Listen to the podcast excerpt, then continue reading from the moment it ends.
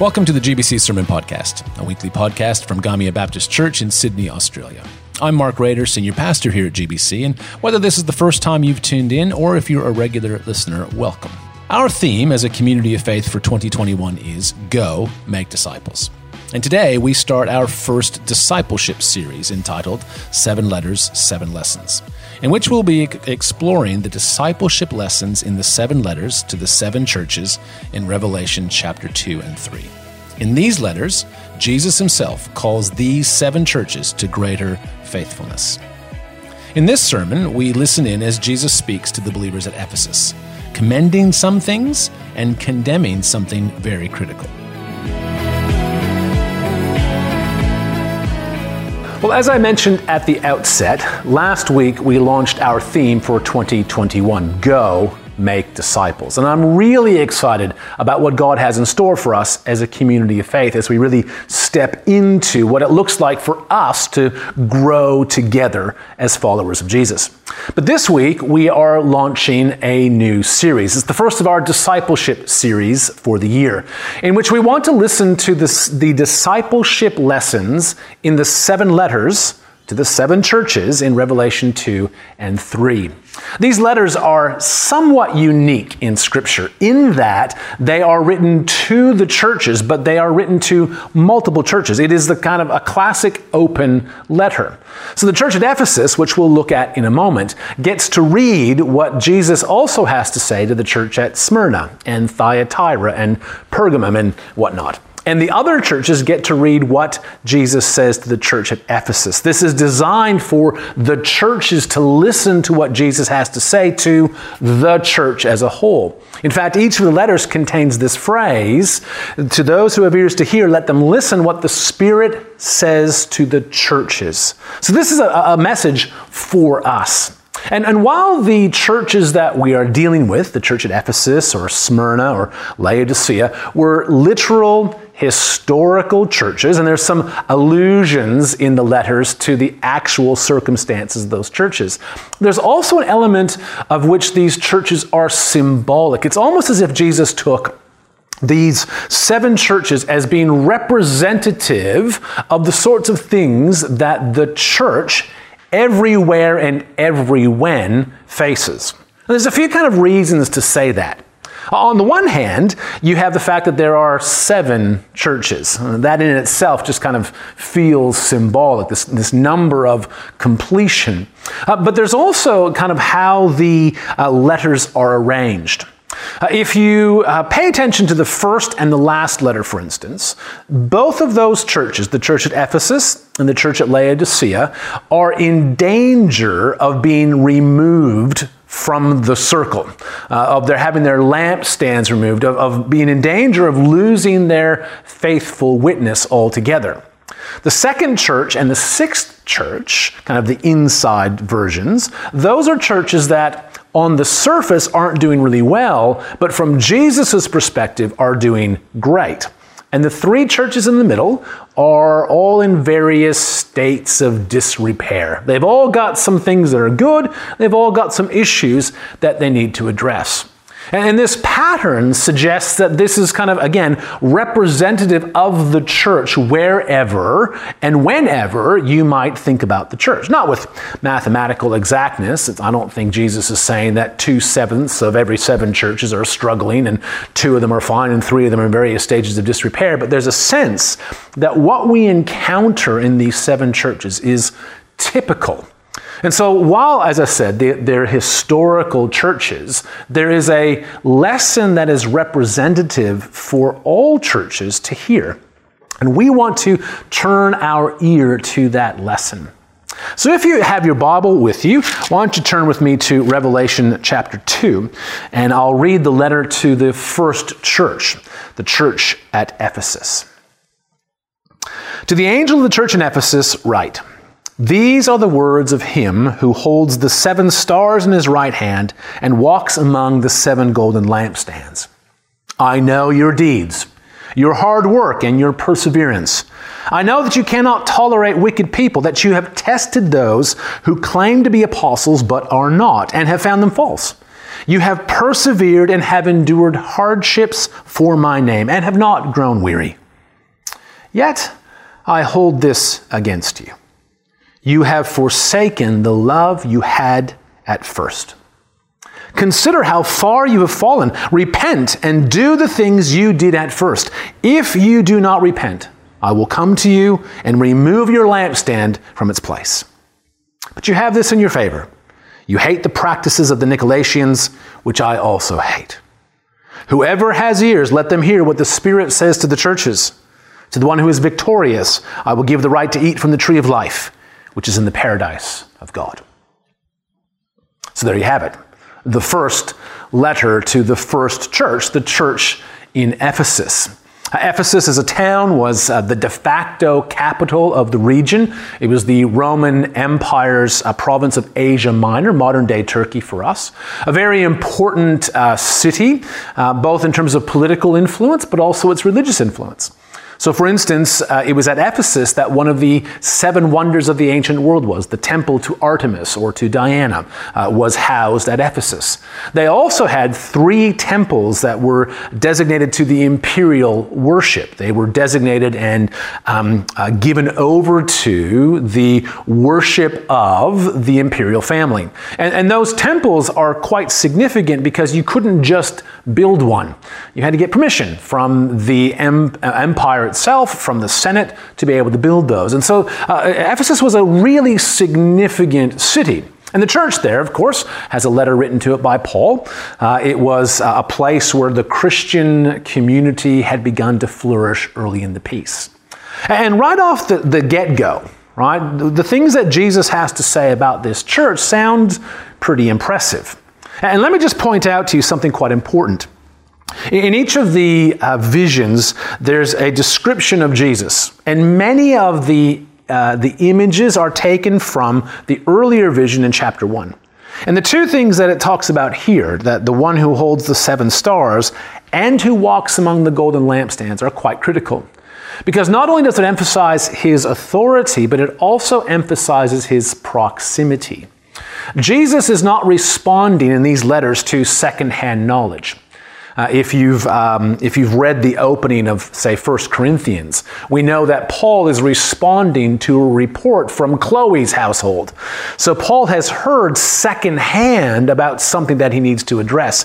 Jesus here walks among the lampstands. The lampstands are the representatives of the churches themselves. Jesus knows because he is close. This is firsthand knowledge for him. And, and, the, and the, the things that he lists that he is pleased with is a pretty impressive list. Uh, they have worked hard. And I'm sure that's not referring to their general work ethic in their occupations and families, but to their hard work for the gospel, for the kingdom of God. They have persevered and have endured hardships. Again, not just general hardships, but hardships for the name of Jesus, for being a follower of Jesus. They've not grown weary in that hard work and perseverance. And, and that's, isn't that the tough thing? Uh, to persevere without growing weary. Uh, they have tested those who have claimed to be apostles. This was a, a, shall we say, a fairly common problem in the early church, where there are quite a few itinerant, traveling ministers and, and, and apostles like Paul, who would come into a city or a town and speak to a group of believers or plant a church, whatever the case might be. And there were questions about authority and whether they're legitimate and all of those sorts of things. And here we're told that they've been very diligent and careful about who they would listen to. We're told that they cannot tolerate wicked people. Therefore, I guess we could almost assume that they have a love for those who are righteous and a desire to be righteous themselves. Jesus then also goes on to say that, that they share his hatred of the practices of the Nicolaitans. We don't really know who they are, but they seem to be a group of, well, people who called themselves believers, but whose practices did not line up with the gospel. And again, on the surface, that seems like a I don't know, seems like a church that I'd be pretty proud to be associated with. One that worked hard for the gospel, that persevered, that was diligent and careful, that was um, pursuing righteousness and trying to shun wickedness in its midst. I mean, that sounds like a pretty decent church. And it probably is until you come to what Jesus has to say in verse 4. Yet I hold this against you. You have forsaken the love you had at first. And it's important that we recognize that Jesus is not here saying, listen, you know, I'm going to give you a, a B plus uh, for your church. And, you know, if you really want to kind of crack into that A range, you really want to move from a distinction to a HD, then you really got to get back at that first love stuff. That's not quite how it goes. All of those things that Jesus uh, has acknowledged their hard work, their perseverance, their, um, their distaste for wickedness, uh, their diligence and care about who they listen to all of that is actually in jeopardy. Because he goes on to say, Consider how far you've fallen and repent, and if you do not, I will remove your lampstand from its place. Jesus is amongst the seven lampstands, the representatives of the churches. And again, if you, you don't have to think very far about or very hard about where that imagery comes from or what it means. In Matthew chapter 5, Jesus says to his followers, You are the salt of the earth, and you are the light of the world. He says, No one takes a lamp and puts it under a bushel or hides it under something. No, you put it on a lampstand so it can shed light to everyone. Jesus basically says if you don't get this right, if you don't repent of having forsaken your first love, if you don't do those things again, then your essential witness, your identity as a church, as a community of faith, is itself in jeopardy. And this allows us, I think, to have a crack at what the discipleship lesson is, the first iteration, the first attempt to kind of nail it down.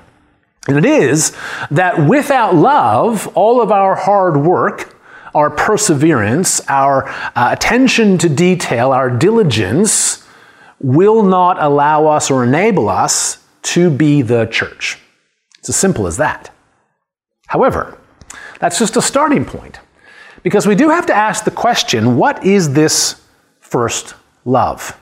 What is this first love that is going to jeopardize the very essential core identifiers, the characteristics that make them a church in the first place? And, and biblical commentators and scholars uh, suggest that there are three options. The first of them is that this is the love for others, that it is representative of the care that they are to show to other people. And, and again, you know, if you have a look at the, the list of their deeds, I don't know about you, but it struck me as it sounded a little bit like the Pharisees, right? Uh, I mean, the Pharisees worked hard uh, at following the law of Moses. They uh, persevered in that. Um, they could not tolerate wicked people. They tested all things, like all that kind of stuff. And yet, they're continually being uh, challenged by Jesus about their love for God and love for others. We know, of course, that our love for others is a key indicator of our love for God. But I'm not actually certain that that's the best option as we read in Revelation uh, 1, uh, sorry, 2 here, about your first love. Uh, and, and part of the reason is because I think if we're talking about a first love, then the love of Christ, the love of Jesus, probably is the first love.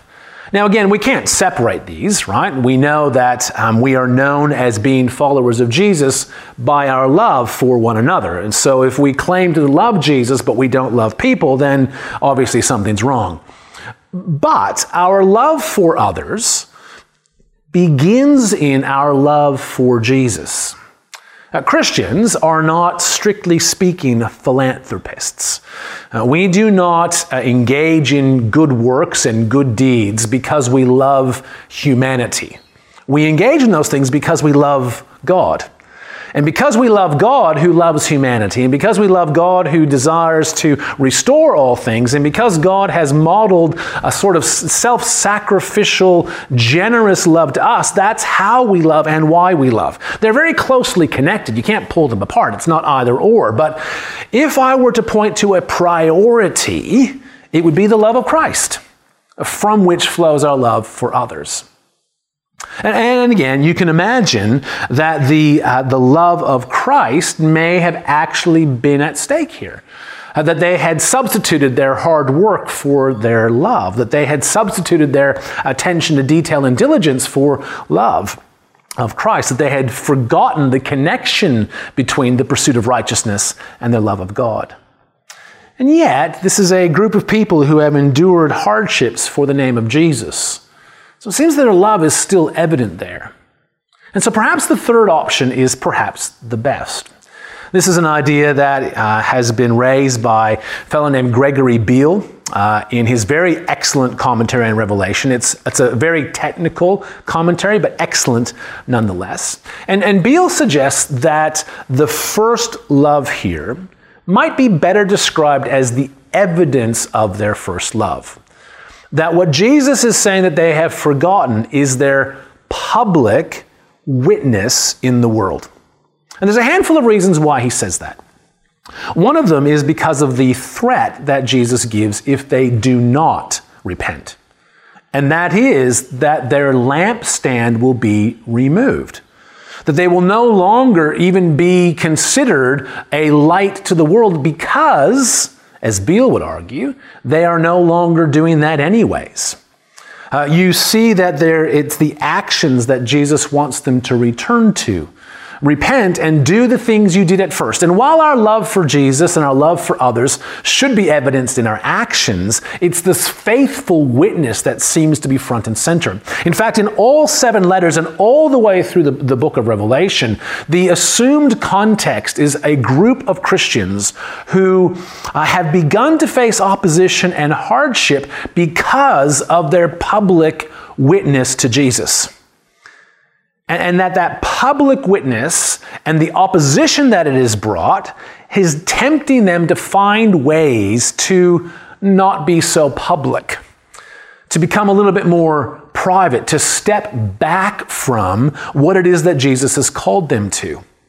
And that in this context, what Jesus has called them to do is to be the light of the world, to be a public witness to Him. And, and while they have worked hard and they've endured and they've persevered, and while they've been diligent and careful, they have forgotten that their essential characteristic is to be a public witness. And the temptations throughout the book of Revelation have been to compromise in small ways and large, to, to step back, to privatize faith, to make it an internal issue rather than being consistent and true to that public witness. In Matthew chapter 24, verses 12 and 13, Jesus, also speaking there, refers to the days that are coming when the love of some will grow cold. And in that context, the love growing cold is immediately contrasted by those who hold firm to the end. The, the sense of public witness in the context of opposition and hardship seems to be the point. Which means that if we were to come back to the discipleship lesson, it might be better to frame it up this way that unless there is enough public evidence to convict us of following Jesus, we are not doing the essential work of the church. That unless there is enough public evidence against us, unless there's enough evidence in the public forum, in the marketplace, to convict us of being followers of Jesus, then we are not fulfilling our role as the community of faith that Jesus intends. Is there enough public evidence to convict us? Do we do enough as a community of faith to um, to be found guilty of following Jesus? Is there enough evidence for us as a community of faith in, the, in our ministries and our activities and the things that we're known for in the community to point to the fact that, yes, we're followers of Jesus? And, and while that's a really important question for us to ask, it's also, I think, important to ask individually. Is there enough evidence in your life, in the public market, in, in the people that you work with and live with, to point to the fact that you are a follower of Jesus. Again, because sometimes the temptation for us is to, is to internalize and privatize our faith, and yet there's a sense that if we're going to be the light of the world, we have to be a light in the world. And there's all sorts of ways in which I suppose that evidence could be seen. This is not about you know being more um, outspoken about things or becoming more obnoxious in terms of how we talk about the Bible all the time or whatever it might be. But if you were never allowed to say whether you were a Christian or not, would there be enough evidence in your lifestyle to convict you? Is there enough evidence of the growth of the fruit of the Spirit? Of love, joy, and peace, and patience, and goodness, and kindness, self control? Are you quick to forgive? And are you quick to ask for forgiveness? Is there enough big hearted generosity, self sacrificial uh, giving in your life to indicate that you're a follower of Jesus? Is there evidence in your life of things that you have chosen to do or not to do because you love Jesus? Is there enough evidence about how you treat other people because of your love for Jesus that leads you to love others? Is there enough evidence? Because ultimately, this is what we are called to. And our discipleship, what it looks like for us to follow Jesus, needs to be public. There needs to be a public, visible component. And again, I think this is not about becoming, you know, more outspoken or Bible bashing people or whatever the case might be, but about the opportunity to really live out, to be the light of the world.